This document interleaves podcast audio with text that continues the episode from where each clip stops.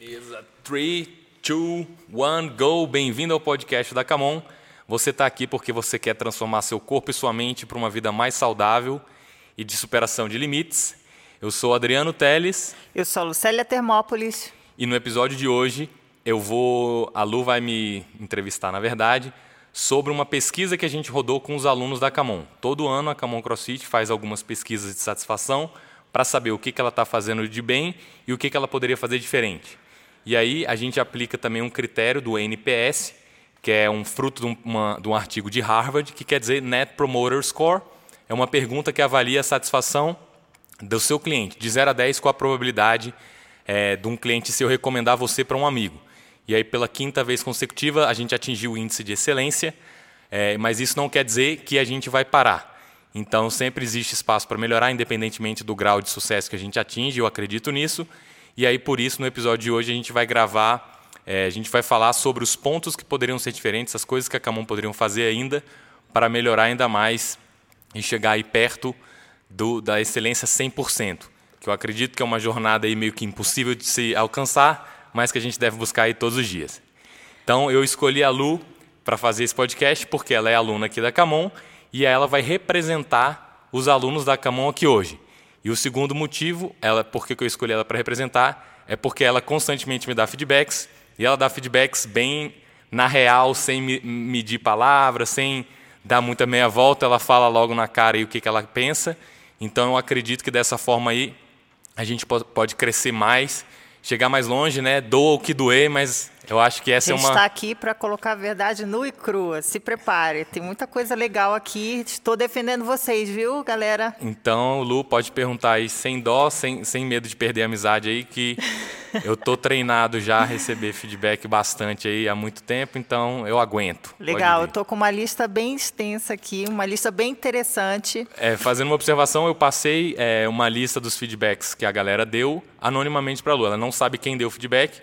Mas eu, eu, eu reuni, dei uma sumarizada aí e passei para ela o que a galera falou. Então, vamos lá. Primeira coisa. Legal, Adriano. É, a primeira, a galera deu feedback aqui. Eu separo, você separou alguns assuntos e eu separei também. É... É, a, a minha seleção foi baseada no que eu achei que era mais relevante, que gerava mais impacto, né? Naquilo que eu acredito que faz mais diferença, que foi, ou que foi repetido, ou que eu acho que tem... É, maior curiosidade, mais impacto aí que as pessoas falaram. Legal. É, explica para mim, para a galera que está assistindo aí também, o que está ouvindo, é, como é que é a questão de separar aluno novo, aluno que está treinando há mais tempo? Ah, sim. Isso foi uma coisa, algumas pessoas falaram que gostariam que fosse separado a parte de aluno iniciante de aluno avançado. Então, é, por que a gente deveria fazer essa separação, né? Em que momento, qual circunstância isso é apropriado ou não? Então, isso existe dentro de algumas circunstâncias específicas. É, agora a gente mudou o formato das nossas aulas experimentais, né, que inclusive a gente chama agora de Camon Experience, e dentro das três primeiras aulas experimentais das pessoas, a gente separa ela ali no canto, porém, a gente depende um pouco de qual que é o ódio do dia, qual que é o treino que a gente vai ter no dia. Então, tem uma parte que a gente já vai separar essa pessoa ali para ela focar mais em técnica, ter mais uma atenção... É, diferenciada e especializada do coach, mas em alguns momentos da aula a gente junta essa pessoa, até porque o CrossFit é família, é comunidade, então faz parte do treino a gente incluir e juntar as pessoas no mesmo treino. É, a outra questão é que às vezes as pessoas imaginam que é, uma pessoa iniciante precisa fazer um treino diferente de uma pessoa avançada. E aí entra um outro ponto que é, o que é iniciante e o que é avançado, né? Então, dentro do CrossFit existe o conceito de scale. Então, o scale já é exatamente a gente adaptar o treino para diferentes níveis, desde o iniciante, do intermediário até o avançado. Por que que a gente faz isso, né? Por que que no CrossFit a gente junta o iniciante com o intermediário e o avançado em algumas circunstâncias, em outras a gente separa? Porque a gente acredita que o CrossFit, ele foi, é um, a gente acredita não, o CrossFit é um programa de condicionamento físico para te preparar para a vida, para você viver mais, você viver melhor, você conseguir fazer as tarefas do dia a dia. Então, a diferença de um aluno iniciante para avançado vai ser mais relacionada à complexidade do movimento e da carga, mas o estímulo é o mesmo. Então, se num treino eu tiver pulo na caixa, todo mundo vai ter o estímulo de subir um objeto. Então, eu não preciso separar fisicamente longe, ter dois coaches separados, se um vai pular uma caixa mais alta, do que o outro. Ou se vai ser um deadlift, levantamento terra, tirar a barra do chão e levar para o meio da coxa. O estímulo do dia é tirar objetos pesados do chão. Então, uma senhora de noventa anos ou um atleta do CrossFit Games, ele vai treinar tirar objeto pesado do chão. Talvez a senhora vai pegar aí cinco, dez, quinze, vinte quilos. Um atleta vai, pode pegar, inclusive ele pode estar pegando até cinco, dez, quinze, vinte quilos também, porque ele pode estar fazendo um volume mais rápido, um volume maior, aliás, fazer mais rápido e tudo mais. Ou ele pode estar fazendo com duzentos quilos. Então, a diferença do iniciante para o avançado não está no espaço físico ou na, no, no tipo de exercício. Ele está mais relacionado à carga, está relacionado à complexidade. Então, é por isso que, em, em várias circunstâncias, a gente não separa, é de propósito.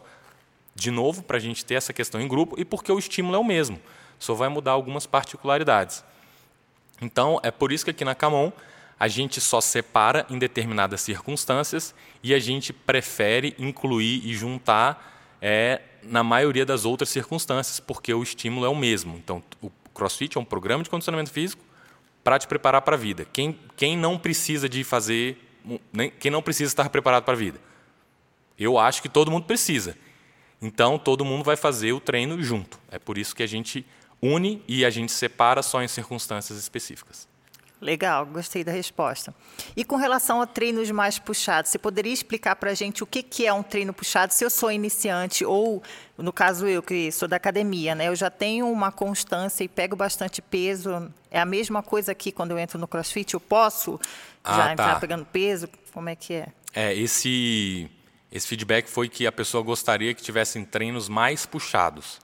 Então, de novo, a gente precisa entender o que quer dizer puxado, né? Puxado é uma percepção subjetiva de esforço, ou é puxado carga, ou é puxado complexidade, né? Então, existem vários fatores que a pessoa pode estar querendo dizer com o que ela quer dizer puxado. Então, a gente pode...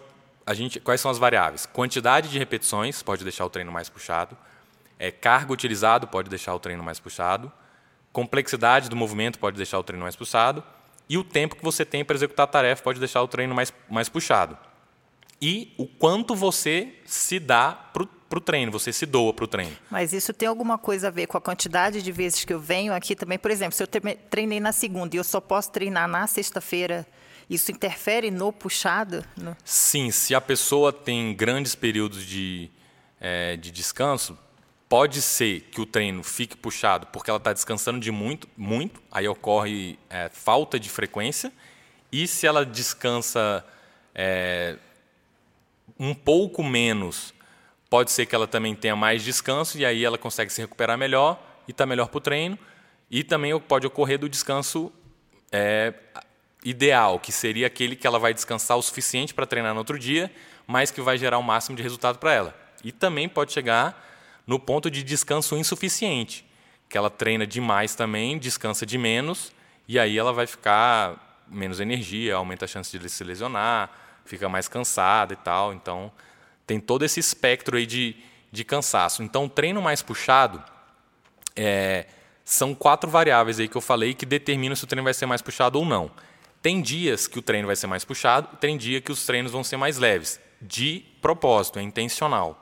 Porque dentro de uma periodização de treino, é, se você faz puxado todos os dias, ocorre o descanso insuficiente. A pessoa não aguenta, ela acaba, né, o que a gente chama de overreaching não funcional. E se isso for se estender por muito tempo, a pessoa não, não só não tem evolução, como ela aumenta a chance de lesão, como pode acontecer o overtraining. E aí a overtraining já é uma coisa mais crônica, que a pessoa quer até ab- abandonar o esporte, tem efeitos psicológicos aí.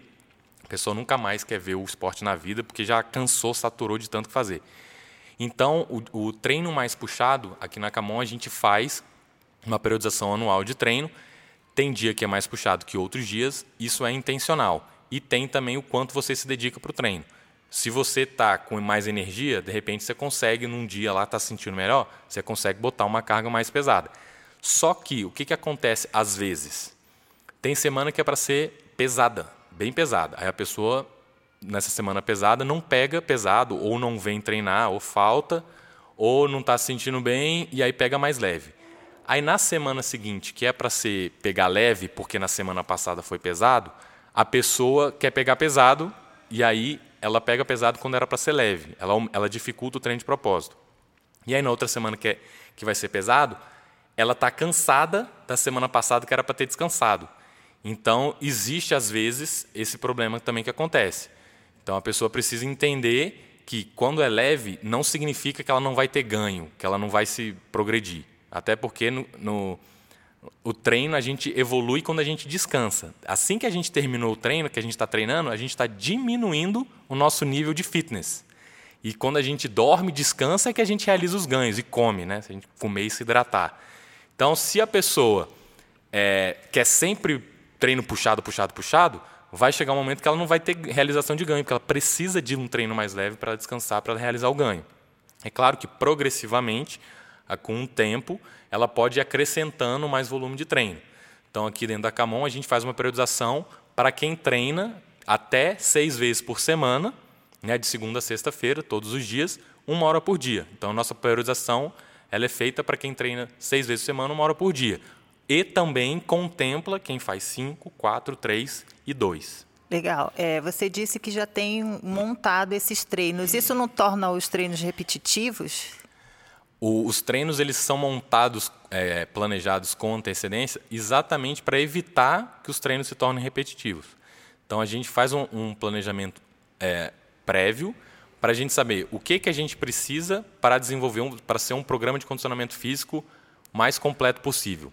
Então, o que, que a gente vai precisar? Cara, a gente precisa treinar remo, a gente precisa treinar corrida, a gente precisa treinar argola, a gente precisa treinar levantamento olímpico, a gente precisa treinar pulo de corda, a gente precisa treinar andar de cabeça para baixo, a gente precisa treinar empurrar de cabeça para baixo, a gente precisa treinar um monte de coisa. Quais dessas coisas é, a gente tem que treinar com maior frequência ou com menos frequência? Então, aí a gente estipula, bom, a gente tem é, seis treinos por semana. Só um minutinho, beber uma água. Tudo bem. A gente tem seis treinos por semana durante cinquenta e duas semanas. Então, são trezentos treinos por ano, são trezentas horas de treino. Então, a gente distribui tudo que a gente precisa fazer ao longo dessas trezentas horas é, de treino no ano. E aí, dentro disso, a gente vê se está repetindo demais. Poxa, a gente está fazendo é, pull-up na barra duzentas vezes no ano, está muito repetitivo. E aí, se a gente põe pull-up, a gente está tirando alguma coisa, né? Porque a gente tem trezentas horas de, de treino por ano. Então, o que, que não está sendo incluído é, por conta do, dessas recorrência do pull-up? Ah, está faltando agachamento. Então, a gente vai tirar, sei lá, cinquenta pull-ups, vai botar cinquenta agachamentos. Então, com isso, tá? A Camon já tem cinco anos de planejamento de treino, todo ano a gente refina o treino baseado no ano anterior. Cara, eu acho que a gente pode fazer um dia de pull-up a menos no ano e incluir um dia a mais de subida de corda. Então, a gente, a gente tem esse parâmetro, a gente faz isso, a gente testa isso, a gente vê a evolução dos alunos. Eu, particularmente, faço parte do planejamento, acompanho a montagem dos treinos também e treino. Eu faço questão de fazer todos os treinos que a gente faz nos últimos cinco anos. Eu fiz praticamente todos os treinos, a não ser um dia ou outro que eu estava viajando que não deu para fazer. Então, é dessa forma que a gente faz para garantir que os treinos não se tornem repetitivos. Então, a gente repete aquilo que a gente precisa para ter o ganho, porque se você não, não tem uma determinada frequência daquilo lá, ocorre o destreinamento. Então, se você fizer agachamento só uma vez no ano, você vai ter um destreinamento, porque é pouca frequência. Mas se você fizer duas, é, todos os dias, né, trezentas vezes no ano, pode ser que seja um excesso. Então, a gente está sempre tentando monitorar, usando artigo científico, bibliografia, livros, experiência prática de aula, de aula, de aula em grupo, de diferentes níveis, de iniciante e avançado. E a gente está sempre monitorando isso aí para que ele não se torne repetitivo e tenha a frequência ideal aí. Legal. Tem um feedback aqui que eu me identifiquei bastante, né? Porque eu sempre pratiquei academia. E quando eu cheguei aqui no CrossFit, é, no início a gente tem aquela parte do aquecimento e no feedback da minha pessoa falou que é um pouco devagar. Eu também sou o tipo da pessoa que eu gosto de chegar no lugar e já treinar. Gostaria que você pontuasse e me explicasse também qual que é a importância do aquecimento, por que que não dá simplesmente para chegar e treinar, apesar da pressa da gente já querer ir lá, normalmente quando é agachamento que eu gosto pra caramba. E é isso, me responda, agora eu quero ver. Vamos lá, galera. É, por que que tem alguns aquecimentos que são devagar? Pode ser realmente, já tirando, não, não querendo justificar, pode ser que realmente alguns aquecimentos tenham sido devagar realmente. Pode ser. E a gente pode melhorar nessa parte aí. mas algumas vezes, alguns aquecimentos, eles são voltados para a gente atingir a amplitude do movimento, de uma articulação, né? Então vai ter um agachamento, então a gente quer ficar na posição da amplitude do movimento. E aí isso aí às vezes pode parecer devagar ou chato, porque é mais uma coisa meio parada, né? Tem a ver Certamente. com mobilidade, com amplitude do movimento, com articulação. E aí isso não, não necessariamente é um aquecimento, né? É mais mobilidade. O aquecimento às vezes a gente está associado com o quê? Elevar a temperatura corporal literalmente, por isso que a gente fala de aquecimento. Então, nossa temperatura lá, trinta e sete graus, sei lá, e vai subir trinta e seis vírgula cinco, vai subir meio grau, por exemplo, né? Alguma coisa desse tipo. É, e tem a ver com o coração bombear sangue para os órgãos que a gente vai usar. Então, se a gente vai fazer mais barra, então a gente começa a fazer, movimentar os braços para o corpo começar, o coração bombear mais sangue, ter mais circulação é, nas áreas do corpo. Então, a ideia do aquecimento geralmente é elevar a temperatura do corpo e o coração começar a ficar mais preparado aí para um volume de sangue aí que ele vai ter que mandar para o resto do corpo, né? Por isso que a gente dá uma acelerada no coração. Então, algumas vezes, o aquecimento, dentro do aquecimento que a gente chama de aquecimento, tem uma parte que é mobilidade, que é mais parada mesmo. E em, outras, em outros momentos, pode ser que o aquecimento realmente pudesse ser melhor. Mas qualquer pessoa pode fazer mobilidade? Tem acesso a isso gratuito? Como é que é? É, qualquer pessoa pode fazer mobilidade dentro do, do, do limite dela. Então, não vou exigir que uma pessoa que tem pouca mobilidade alcance uma amplitude de movimento igual a de alguém que tenha muita mobilidade. Mas a pessoa que tem pouca mobilidade é a que mais tem que fazer aquele trabalho. Então, geralmente, algumas pessoas é, pensam exatamente o contrário. Ah, não vou fazer porque eu não consigo. Por que você não consegue, você deve fazer? Né? Eu, sempre, eu dou esse exemplo, é, sempre dou esse exemplo, mas é tipo assim... Ah, eu não vou para a autoescola porque eu não sei dirigir. Eu não vou para a escola porque eu não sei ler. É, não faz sentido nenhum, né? Você vai para a autoescola para aprender a dirigir. Você vai fazer um movimento que você não consegue porque você não consegue. Então, está meio que relacionado com isso. Às vezes a pessoa fala, ah, eu não vou fazer CrossFit porque eu não, não tenho condicionamento. O CrossFit é um programa de condicionamento. Então, ele serve para dar condicionamento para quem não tem. Então, dentro do aquecimento... Pode ser que a gente possa melhorar em alguns pontos realmente, mas alguns momentos tem essa parte de mobilidade, de amplitude, de movimento, de articulação, que é um pouco mais parada mesmo, dessa sensação de que a gente não está aquecendo. Legal. É, vamos falar a respeito de espaço e equipamento, né? Eu estou mais ou menos um ano e meio aqui na Camon e eu vi essa, essa progressão de quantidade de alunos e é muito legal, mas em alguns momentos o fato de ter muita gente atrapalha. O que, que você tem para me dizer a respeito disso? É, algumas pessoas falaram que queria que a área de treino fosse maior. Então, aqui a gente está dentro de um espaço, do lado, é, desse lado direito aqui da minha mão agora, para quem está vendo a gente pelo vídeo, é um estacionamento, não dá para ampliar. Do outro lado é uma creche, do outro lado é rua, do outro lado é o café. Então, ampliar o espaço físico não é uma possibilidade hoje, né? Então, a gente tem que trabalhar com a área que a gente tem hoje aqui, né? Então, a gente tem aproximadamente cento e oitenta metros quadrados de área de treino. E aí, a gente está programado para atender vinte e quatro alunos por aula, nesses cento e oitenta metros quadrados. Alguns W O Ds dá para atender muito mais, alguns W O Ds... Cabem os vinte e quatro, desde que haja uma organização e otimização do espaço de treino. Então, quando foi pensado aqui a Camon para atender os vinte e quatro alunos, a gente pensou, né, em vários treinos diferentes e, e, e complicados, e a gente estudou e, e montou, falou, cara, dá para fazer um treino complicado que ocupa muito espaço até com vinte e quatro pessoas. vinte e quatro pessoas dá para a gente fazer qualquer tipo de treino aqui dentro, desde que haja uma logística, uma organização pré-determinada antes. Então, não dá para fazer, não, não cabe em vinte e quatro pessoas treinando de qualquer jeito. Isso não cabe realmente.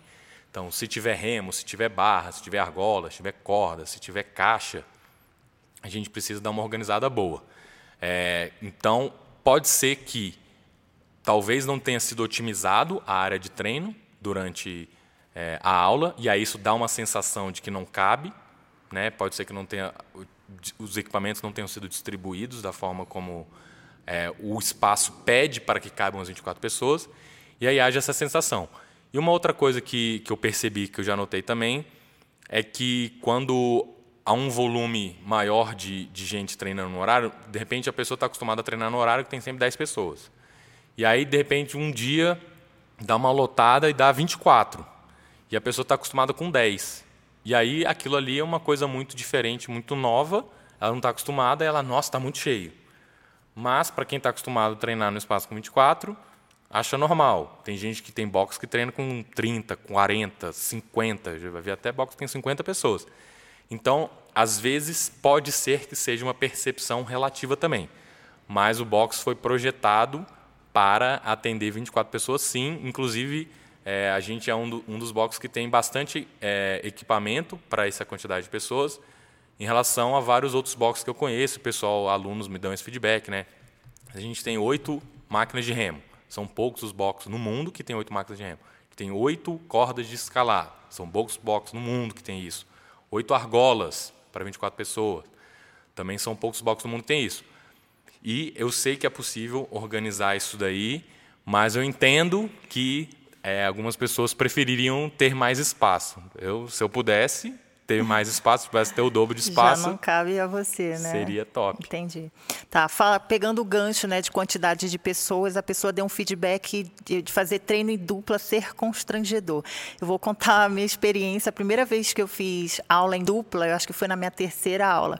E realmente parece... Não é que é estranho, é porque, por exemplo, como eu sempre tive experiência na academia, você normalmente treina sozinho, você e seu fone, e tá tudo bem. Ou se você reveza algum aparelho, mas é esporádico, assim. E quando você reveza, então, também um tá, tá, não tá usando o é, aparelho. Então, tá. Você já não tem tanto contato. E eu lembro que no dia que eu fiz treino em dupla, tinha sit-up, né? E aí a pessoa estava fazendo, era simultâneo. E aí eu falei, gente, aí teve um momento que eu falei, meu Deus, eu nem conhecia a pessoa, você normalmente não tem um contato, né? Pô, era a minha terceira aula. Aí eu falei, é isso, e você meio que acaba... É uma situação diferente do que você está acostumado, mas depois, na minha quarta, quinta aula, eu percebi que, na verdade, era uma oportunidade de eu conhecer outras pessoas. Eu sei que realmente causa um constrangimento, mas eu gostaria de ouvir a tua visão a respeito disso. Legal. Então, o feedback que deram é que não gostariam que tivessem treinos em duplas, ou trios, ou quartetos, seja lá o número de pessoas que forem, uhum. Porque é constrangedor.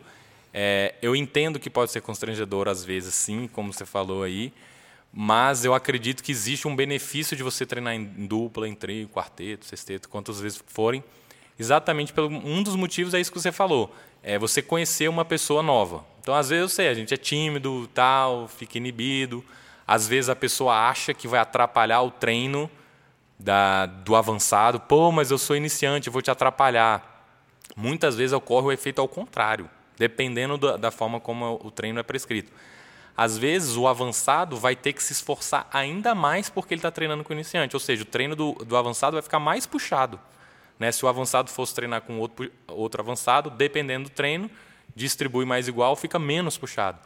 Então, não é uma verdade que tre- um iniciante... Entendi, com... o parceiro não morde, a não ser que você peça, né? É tipo... é. O parceiro não vai morder. Não tenham medo de fazer treino em dupla, e galera. Nem, e nem essa questão de, ah, eu vou te atrapalhar. Se, se o cara tá achando que você tá devagar, vai, deixa o cara fazer mais rápido então no seu lugar, entendeu? Então, acho que é possível que isso aconteça. Então, eu acredito que os treinos em duplas, em trios, eles são uma oportunidade da gente fortalecer a comunidade, das pessoas se conhecerem, das pessoas aprenderem a conviver com as outras. Então, a gente está em dois mil e dezenove aí, população mundial está crescendo, né? População brasileira está crescendo. Então, acho que a gente precisa... É, desses tipos de treino para a gente desenvolver outras habilidades além do condicionamento físico individual somente. Então, é, eu, é comum a gente... É, acho que as pesquisas que eu faço todo ano, acho que sempre tem alguém que dá esse tipo de feedback. E eu nunca adotei a postura de, então, não teremos mais treino em dupla nunca mais, porque eu acredito que o, o, o benefício supera esse constrangimento inicial. Depois que você conhece a pessoa, tende a diminuir o constrangimento, né? Se tornam amigos e aí se é, acaba. Um, um ponto aqui, depois, desde que eu entrei no CrossFit, eu me sinto que eu estou muito mais sociável e mais aberta a conhecer as pessoas, a interagir. Porque, querendo ou não, como você falou, a gente às vezes tem um pouco de timidez e tal, e não é fácil você criar amizades, né? Porque as pessoas, infelizmente, ficam meio pé atrás e tal. E quando você cria essa janela de oportunidade para você falar com uma pessoa que, em qualquer outra ocasião, você não teria contato com aquela pessoa, ou por intimidade, isso que você falou da pessoa, ah, eu não quero te atrapalhar. Eu já ouvi esse tipo de coisa também, tipo, ai, mas você é muito Pô, hoje, forte. Hoje, você... mesmo, hoje mesmo, é... era quarteto, eu treinei com uma aluna de fora, que eu nem conhecia o nível de condicionamento físico, treinei com uma outra pessoa que também começou recentemente, E, cara, eu adorei o treino. E ela não me atrapalhou nada. Inclusive, eu achei legal que o nosso nível era diferente. E a gente adaptou. Era o mesmo treino. A gente adaptou o treino para ela. E eu não perdi condicionamento físico por causa dela. Muito pelo é, contrário, eu ganhei condicionamento físico. É, uma coisa também que eu já fiz dupla com você. E, assim, isso até me motiva a sair um pouco da zona de conforto. Porque, querendo ou não, a gente fala... Ai, tá bom. A gente mesmo, meio que se conforma. Ai, dessa vez eu não quero alucinar no treino. Eu não quero me esforçar. Então, quando você treina com alguém que tem um pouco mais de condicionamento ou vice-versa, você também se desafia. Isso é uma coisa, um olhar diferente que o CrossFit me trouxe. E é muito, muito legal. É, então, quando ela tá fazendo, eu tenho que prestar atenção nela. Ver a quantidade de repetições, o esforço, o nível que ela tá, então se, se ela está mais cansada, eu falo, tá bom, pode parar que eu assumo daqui. Então rola essa... E esse senso de responsabilidade também é muito legal, porque você fala, cara, eu não quero desapontar aquela pessoa, porque assim, a pessoa também cria uma expectativa em você, tipo, caraca, você é muito forte. Aí você fala, meu Deus, essa pessoa acha que eu sou muito forte. Então você cria aquele vínculo com uma pessoa que às vezes você não tem nem tanta proximidade, e você dali cria uma amizade. Eu já criei amigos de verdade aqui dentro do Cross, isso é muito legal, isso é um feedback meu. Boa, obrigado. Então, então eu acho que É, tentar pensar em, em relaxar um pouco e tirar esse estigma de, ah, vou estar atrapalhando o outro cara. Eu frequentemente faço duplas, trios, com gente iniciante e me considero é, bem condicionado e considero que eu ganho condicionamento quando eu estou treinando com eles. Então, a pessoa que acredita, né, vai aqui para a pessoa que se sente constrangida. Se você acha que outra pessoa não está ganhando condicionamento físico, aí... Eu estou dizendo que eu estou te dizendo que, vo, que a outra pessoa tem total condições de ganhar condicionamento físico treinando com você, sim. Se ela acha que ela não está ganhando, aí eu acho que é mais uma questão dela. É um problema que ela acha que ela não tem como ganhar condicionamento físico treinando com iniciante. Muito pelo contrário. É, se ela não está ganhando condicionamento físico treinando com iniciante, ela precisa rever algumas coisas aí, vem falar comigo, vem treinar comigo aí, que vou te mostrar aí como é que... Aí desafiou, hein, galera? Também tô chamando também. É um prazer, é um prazer aí. Segunda a sexta-feira, meio-dia e meia, tô treinando aí. Quem quiser vir treinar comigo, ser minha dupla aí, pode vir que vai ser um prazer. Ah, legal. Vamos falar agora de um assunto um pouco mais sério, sobre professores, sobre os coaches, né? É, a pessoa deu um feedback aqui que ela gostaria que os coaches fossem mais técnicos, empenhados mais em corrigir. O que que você tem a respeito para me responder sobre isso? Legal. É, existem os dois lados. A gente recebeu muito feedback positivo em relação a isso, que, caramba, o diferencial da Camon é que os coaches são técnicos e corrigem bastante, muito mais do que em outros lugares. Mas eu entendo que algumas pessoas talvez não tenham tanta atenção quanto gostariam. É, eu sei que realmente existe uma, uma, uma, uma percepção de que às vezes a pessoa gostaria de ser corrigida e o coach não corrigiu ela naquele momento e aí ela sente falta. É, eu acho que isso é uma coisa que a gente pode treinar sempre, cada vez mais com os coaches. Então, que é a questão do ver e corrigir, né? Então, para o coach corrigir, ele tem que ver. Então, a gente está numa aula em grupo. Então, o coach ele tem que estar sempre vendo. A gente tem dois coaches para as vinte e quatro pessoas. Tá. Então, o um coach exemplo, tem que estar vendo. Como é que o coach recebe um feedback desse, de que ele não está sendo tão incisivo, não está prestando atenção no movimento e corrigindo? Como é que é passado isso? Eu tenho também curiosidade de, de saber como é que o coach recebe esse tipo de informação para melhorar e evoluir dentro da box. Em algumas situações, ele reconhece. Em outras situações, ele acredita que ele fez o melhor que dava para ser feito, né?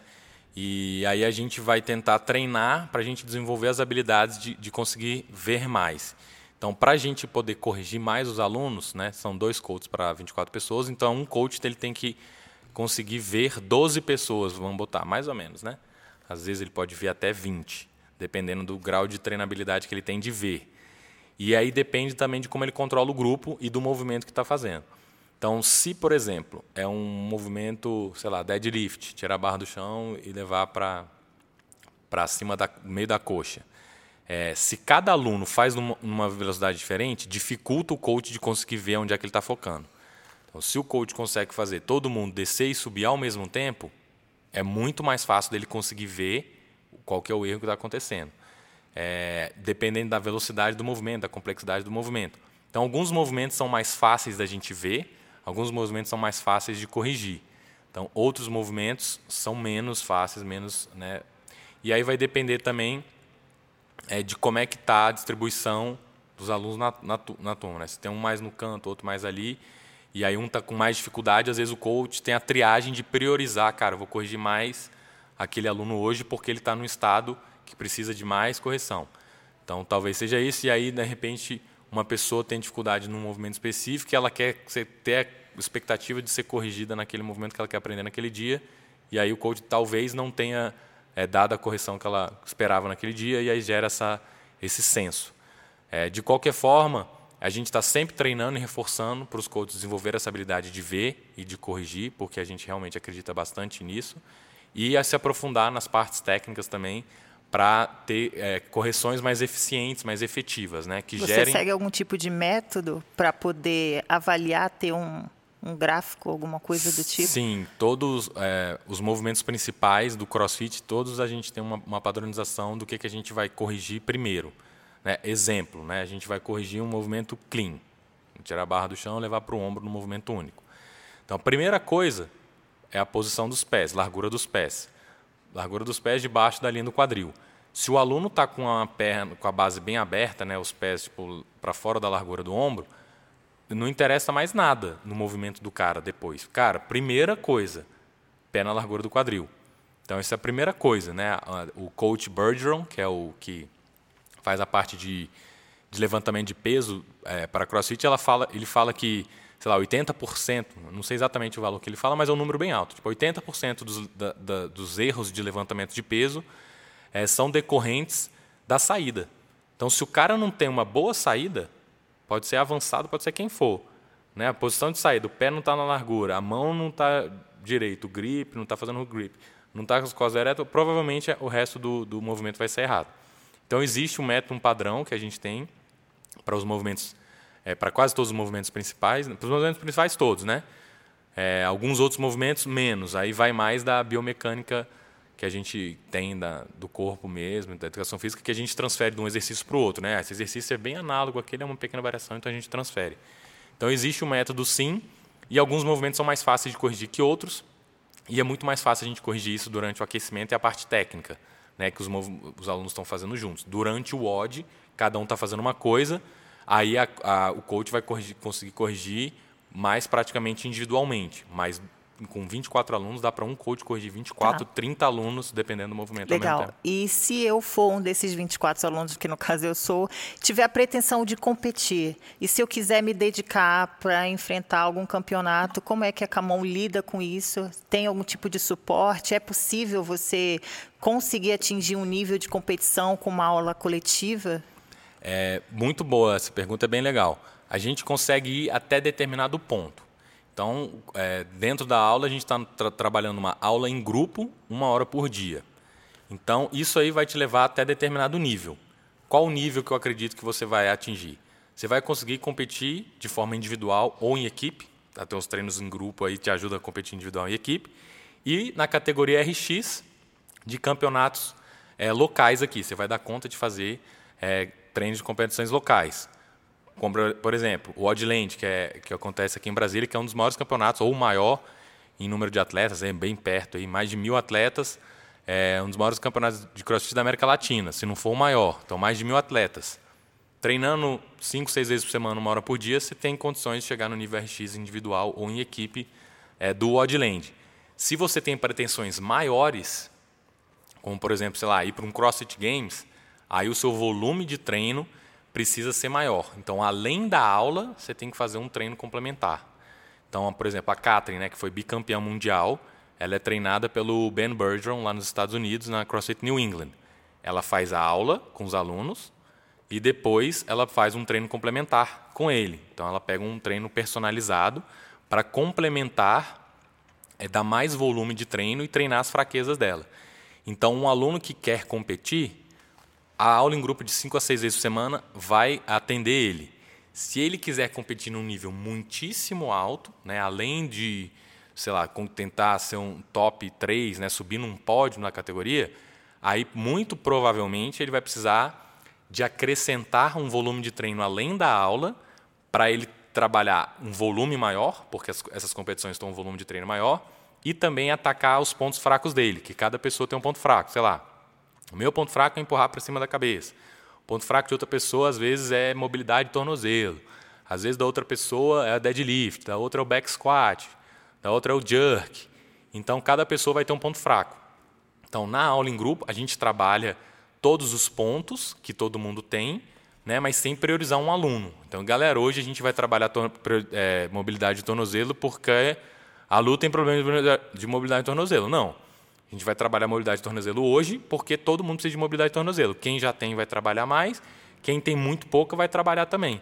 E aí, talvez, quem tem muito pouco mobilidade de tornozelo e quer ser um atleta de altíssimo nível... Aí, no ele... caso, eu teria que ter um personal para treinar, para dar ênfase nisso, para atingir esse nível e performance de atleta. É Seria, é, não é obrigatório, mas eu acredito que ter um acompanhamento personalizado vai, vai te aproximar ainda mais da sua meta mais ousada.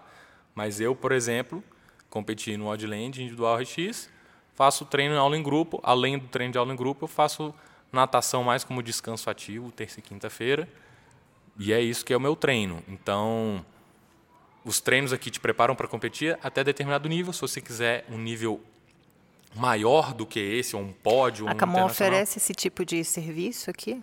Sim. Aí os coaches, eles oferecem treino de personal de acordo com a disponibilidade deles. Então, qualquer aluno da Camon que quiser fazer é, um treino personalizado, né, acrescentar aí além das suas aulas, pode procurar um dos nossos coaches, ver a disponibilidade que eles têm, os valores, cada um com ele, é individual, conversa diretamente com o coach, e aí pode montar um treino complementar aí para, geralmente é para desenvolver essa fraqueza, é acrescentar volume de trabalho nos pontos fracos que a pessoa tem, que é o que no CrossFit vai, geralmente em outras áreas as pessoas fortalecem aquilo que ela já é boa, né? Ah, vou correr porque eu sou bom de corrida. No CrossFit é o contrário. Você vai, se você é ruim de corrida, você vai correr. Né? Você, geralmente você, tra- você é trabalha mais aquilo que você é ruim do que aquilo que você é bom. O que você é bom, você mantém. O que você é ruim, você tenta subir, que é o que quem quer subir no, em colocações no campeonato é o que vai, mais, vai fazer diferença. Se você já, já o exemplo, né, simples, suponha que é um treino que tem que fazer deadlift e corrida. Você já tem o maior deadlift do Brasil. Não precisa treinar deadlift, você já vai ganhar a prova de deadlift. Agora a corrida, você é o último. Então você tem que treinar a corrida e deixar o deadlift. É, isso um foi pouco. Uma coisa que o CrossFit me ensinou, aprendi com muito amor e carinho. A trabalhar o, o ponto fraco, o meu né? ponto fraco, que às vezes a gente lidar com as fraquezas, a gente não quer nem ver, a gente passa assim, ó. Se você estiver assistindo aí, você vai saber o, que, o movimento que eu estou fazendo. Vamos passar para o próximo feedback. Queria agradecer essa pessoa que escreveu isso. Se você estiver assistindo esse feedback, comenta aqui embaixo. Música mais animada, concordo. E eu queria saber que é tipo assim, se vem três vezes na semana, pode pedir música? Como é que funciona para conseguir colocar a música mais animada? Eu sou movida à música, tá? Isso já é uma coisa que eu quero é, deixar e, bem clara. Esse feedback a gente tem também toda vez. Toda vez o pessoal E eu pede. Concordo, obrigada. Então, música é um gosto particular, mas eu entendo que existe um que talvez agrade mais a maioria.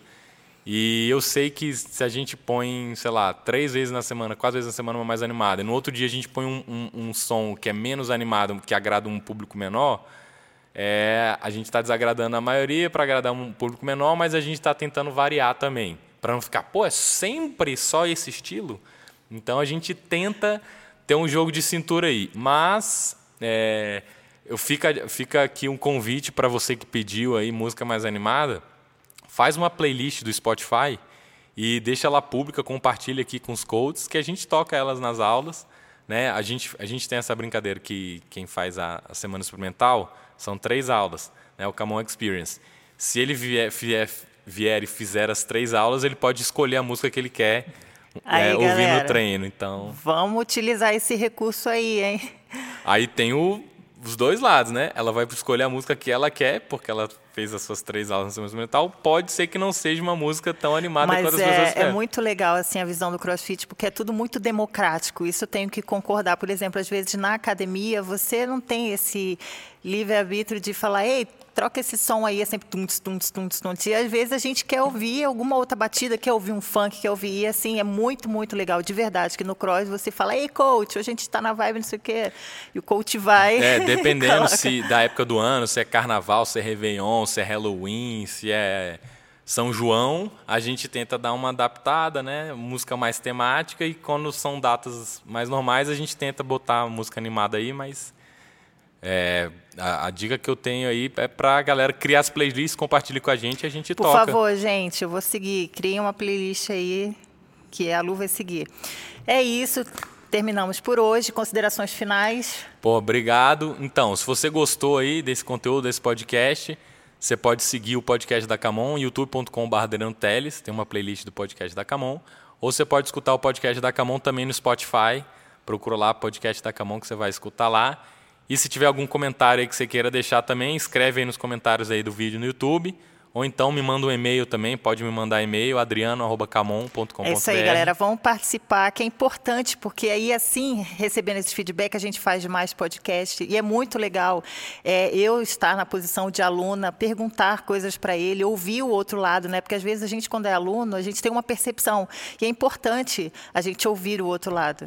Sim, e eu, eu quero, quero, preciso ouvir, né, o que, que vocês estão pensando, para tanto eu agir ou para eu explicar por que que é assim. Então, às vezes, eu, cara, tá faltando isso. Cara, é mesmo, eu preciso agir sobre isso. Ou então, cara, é assim por causa disso, disso, disso. Tem, tem vários fatores por trás aí. É isso, deixa um like, cutuca, faz alguma coisa aí para a gente saber se tá legal ou não esse podcast. Beleza? Valeu, obrigado e até o próximo episódio. Tchau, tchau.